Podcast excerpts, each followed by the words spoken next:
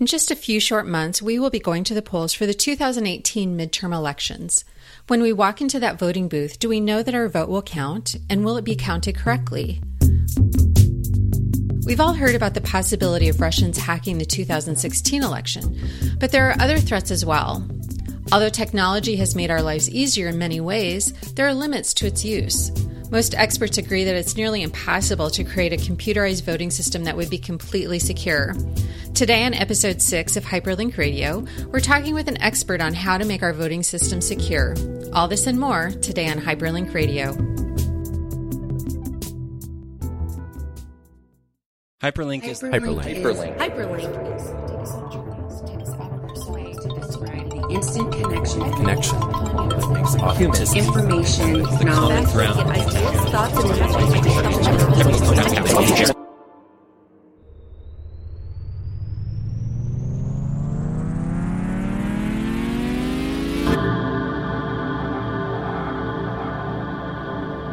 Connection.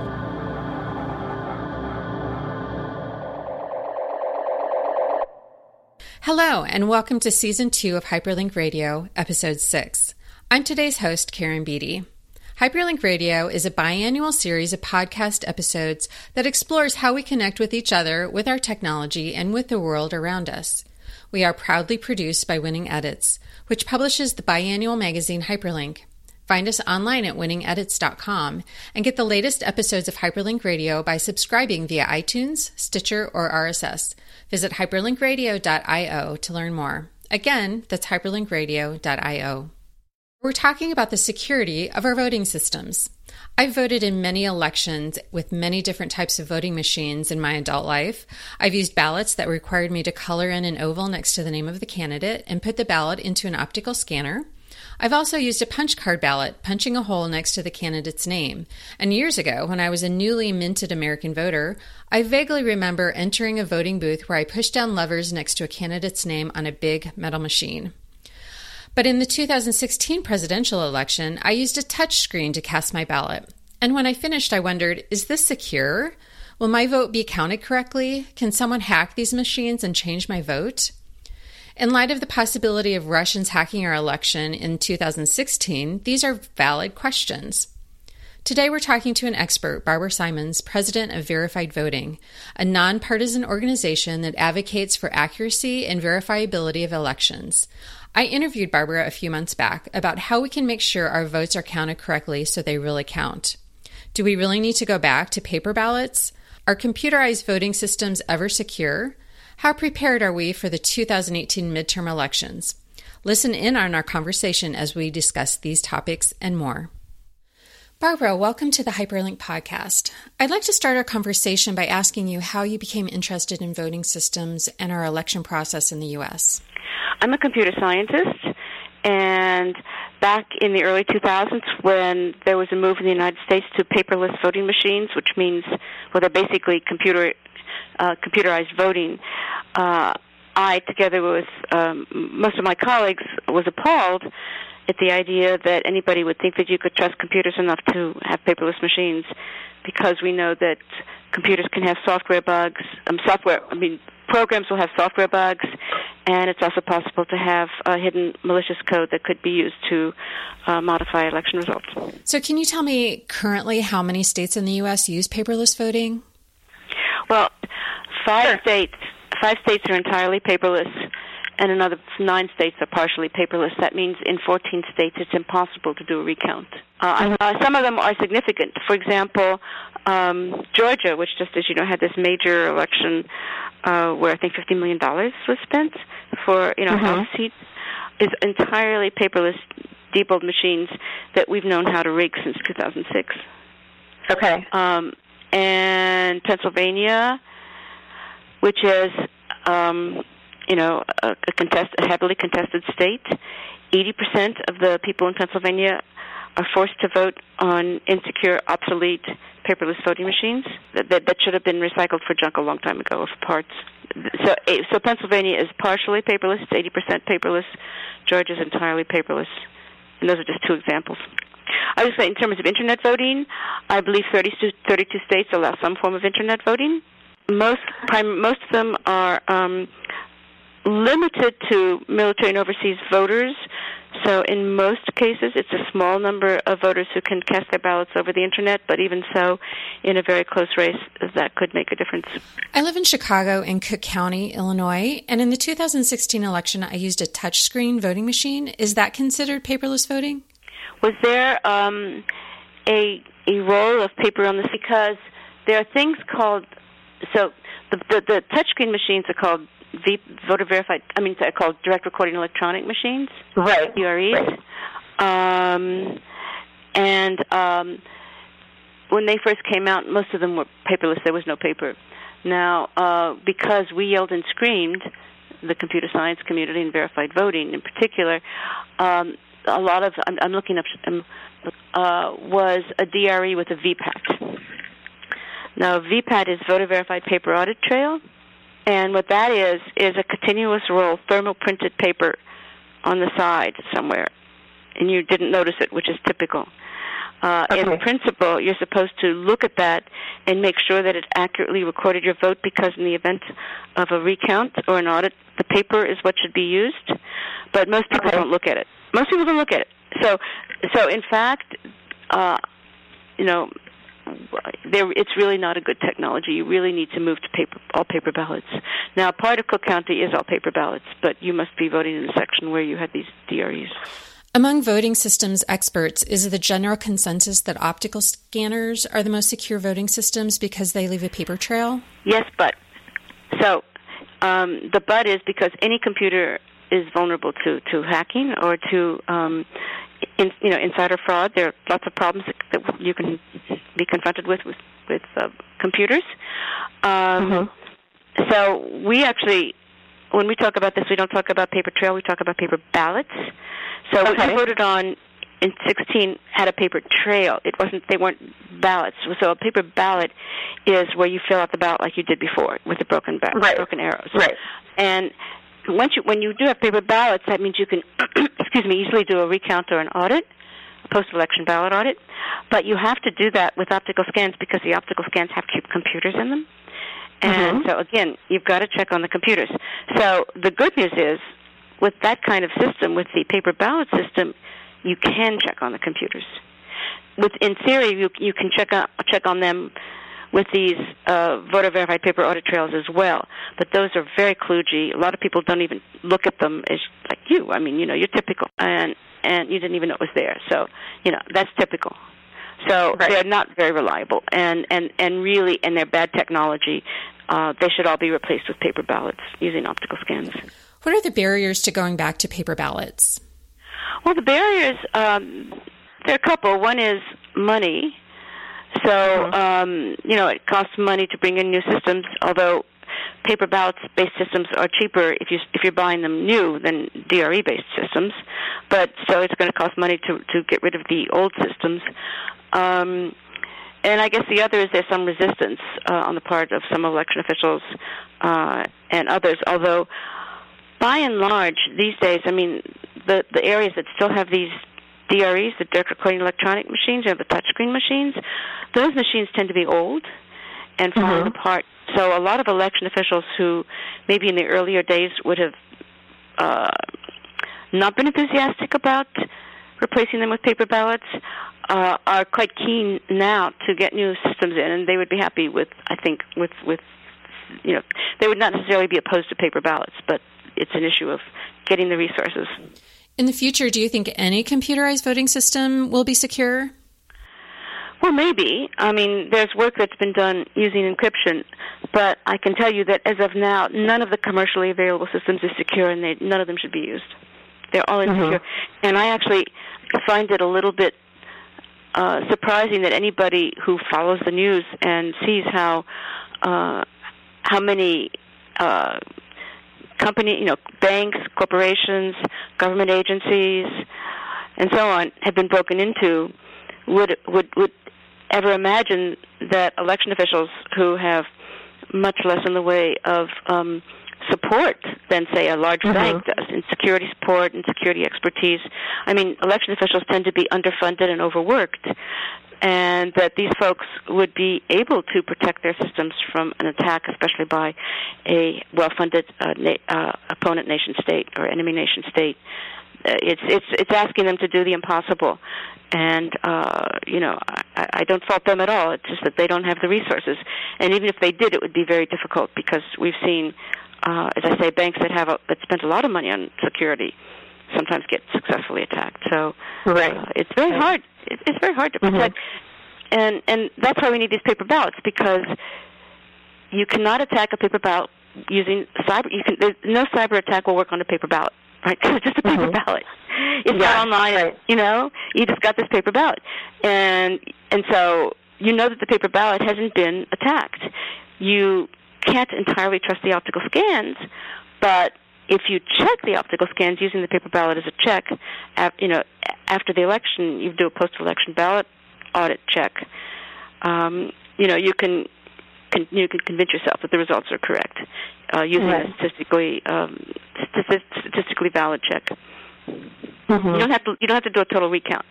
You can random you, you can select some ballots at random and check them against what the com- what the computer in the optical scan thinks. And uh you know if you don't find any problems if you ch- you know if you start off with the right number of ballots you'll you you you know with very high confidence you can uh you would know that the results are correct. If you do start seeing problems you look at more ballots. And if there are enough problems uh you may end up doing a total manual recount. But that Mhm. you know hopefully that would not tend to happen very often um but in any case you have that check and you can also do a Right. total recount if you want to you have the ballots and they can't be hacked Going back to the 2016 election, how can we as Americans be sure that our votes were counted correctly?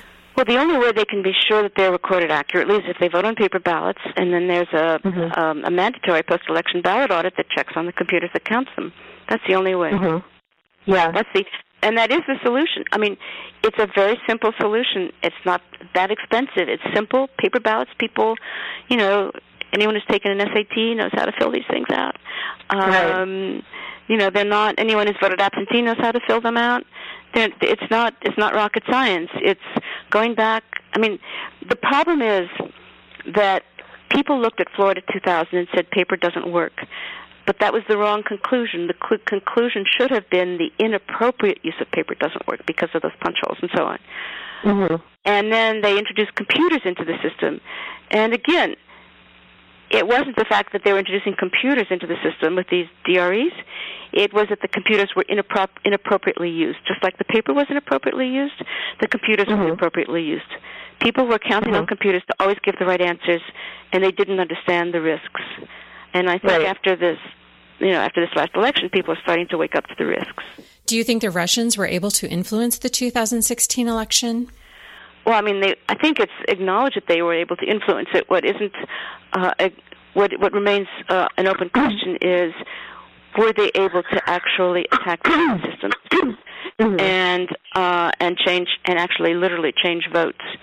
And there really hasn't been an adequate study done to determine whether or not that happened. So we don't Mhm. know.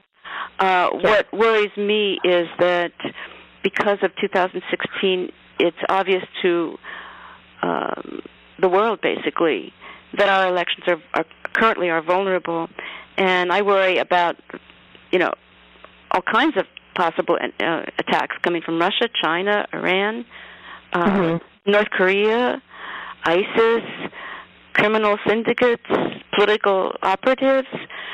Uh, I mean, it's not just Russia that. I mean, and, and I and I hope there are people who are you don't want to acknowledge that Russia was involved, and that's okay as long as they realize that there are threats coming from a multitude of co- countries now, Mhm. and and while Russia may have, fo- you know, may have appeared to favor the Republicans, uh, it's not clear that North Korea would favor the Republicans, right? I mean, we don't know Right. Right. who, Mhm. who, what, what these countries, or even we don't know if Russia would favor the. Repu- We don't know, and and and that's a terrible situation to be in. We don't want some other country determining the outcome of our elections. Right. That's the bottom line.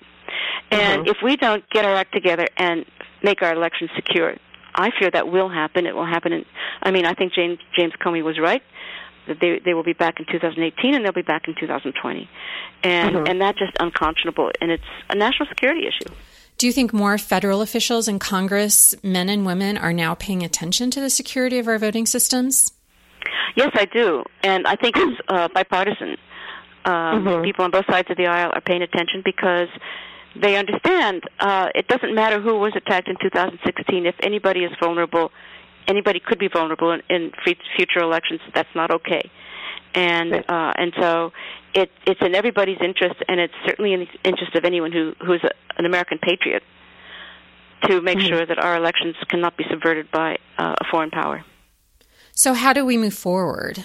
by um, by providing funding and legislation to change the way that we run our elections. We need to have paper ballots throughout the country, and we need um, we need to have mandatory post-election manual ballot audits wherever computers are used to tabulate the results and optical scans are computers. So we need Mhm. to check on the computers because we just have to take the, the the perspective that all computers are vulnerable. Every single computer that's used in an election is vulnerable.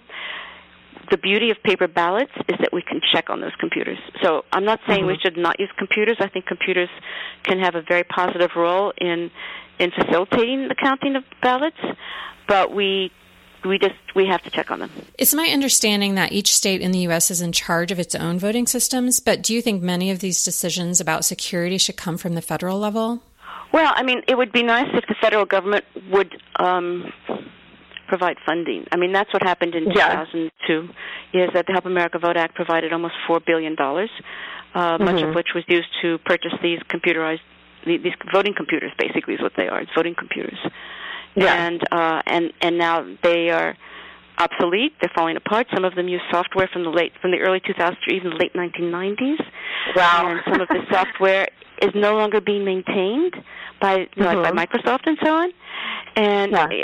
I- I mean, your wow is correct. I mean, you don't know anybody, I'm sure, who has a computer from those days, and yet people are voting on on on on voting computers that date Yeah. from those days, Mhm. and that's just not acceptable. How likely is it that the federal government will provide that funding? Uh, that's hard for me to say. Um, yeah. I know it's difficult to get legislation through Congress, but I'm hoping that as more and more policymakers awaken to the threat that confronts all of us, this is this is not a partisan issue. This is truly Mhm. not. This is truly a bipartisan or nonpartisan issue. Uh, everyone is is is at risk, and therefore it's in everyone's interest to make our system secure. And and Yeah. and I think that I mean certainly there are people who are coming around to that view who didn't have that perspective before 2016, and uh, we at Verified Voting are going to do everything we can to encourage that both at the federal and the state levels. So we we are starting a campaign to work, uh, as I say, at the federal level, and there's work already going do- going on at the federal level. excuse me, to try to get legislation passed. and even with legislation, we would also need appropriations. So there's there is work going on, and we also are going to be focusing at the state level because, as you say, uh, the voting is, is left to a lot of these decisions are left to the state, or in some cases localities. And some states, you know, allow localities to make these choices, and so um, we don't want to wait for the federal legislation and federal funding to start working at the state level. So we are doing that now. After my conversation with Barbara, it has become more and more apparent that Russia did interfere with the 2016 election. And so it's more important than ever that we each take action to make sure our voting systems are safe. To do that, you can start by finding out what systems are used in your state and county. VerifiedVoting.org has a tool called Verifier in its navigation menu that allows voters to find out what systems are used in their state and county. If your precinct uses paperless DREs or internet voting, contact your election officials and pressure them to switch to paper ballots. If we don't get our act together and make our elections secure, Barbara told me, she fears that hacking will happen again, and that's why we need paper ballots. No cyber attack will work on paper or ballot. So, this season, we're sharing a link of the week at the end of each Hyperlink radio episode. And Link of the Week is an awesome corner of the internet that we've just discovered recently. So, today I'm going to share my link of the week, which is a podcast that I adore. It's called onbeing.org with Krista Tippett. That's O N B E I N G.org. And Krista Tippett is the host of the podcast, and she has a master's degree of divinity, and she's super smart and intelligent, and I love all of her, her interviews. But anyway, she started the podcast, um, which originally was broadcast on NPR, to provide a place where people could talk about spirituality, humanity, and the moral aspects of human life. So like I said, she does these incredible interviews with scientists, poets, theologians, celebrities, you name it. But the common theme among all of these interviews is their depth and the exploration about what it makes what makes us human and what makes life meaningful. So some of her guests that I've really enjoyed have included psychologist and author Brene Brown, writer Mary Karr, poet Christian Wiman, who I love, Ta-Nehisi Coates, Atul Gawande, Yo-Yo Ma, Desmond Tutu. Well, you get the idea. So, in one of her more recent episodes, she interviewed Naomi Shihab Nye, who is a poet and professor of creative writing at Texas State University. And she grew up in Ferguson, Missouri, and her father was a Palestinian Palestinian refugee. So she straddles two cultures, and her family even went back to Palestine for a while. But she has this whole theme of bringing cultures and different people together that runs through much of her work and her poetry. So, in this interview with Krista Tippett, she talks about how she believes that we're all, all of us are living in a poem, um, which I find really poignant. And she also says that language is a way out of animosity, um, which again, I think is a really poignant point in today's world where it seems like our country is splitting apart at the seams and we're so divided. In this episode, she read a poem called Kindness. It's one of her more famous poems, but I want to read it for you. It says, Before you know kindness as the deepest thing inside, you must know sorrow as the other deepest thing. You must wake up with sorrow. You must speak to it till your voice catches the thread of all sorrows, and you see the size of the cloth. Then it is only kindness that makes sense anymore. Only kindness that ties your shoes and sends you out into the day to gaze at bread. Only kindness that raises its head from the crowd of the world to say, It is I you have been looking for, and then goes with you everywhere like a shadow or a friend. So I encourage you to check out the interview with Naomi Shihab Nye at onbeing.org.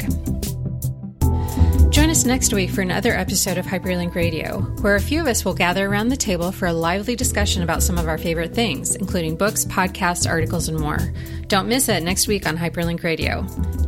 Thank you again for joining us today. To find out more about Hyperlink Radio, visit hyperlinkradio.io, where you can find show notes, bonus content, links, and other episodes from season two. To stay connected to Hyperlink Radio, subscribe via iTunes, Stitcher, or however you like to listen to podcasts. One more time, hyperlinkradio.io. Thanks again and stay connected.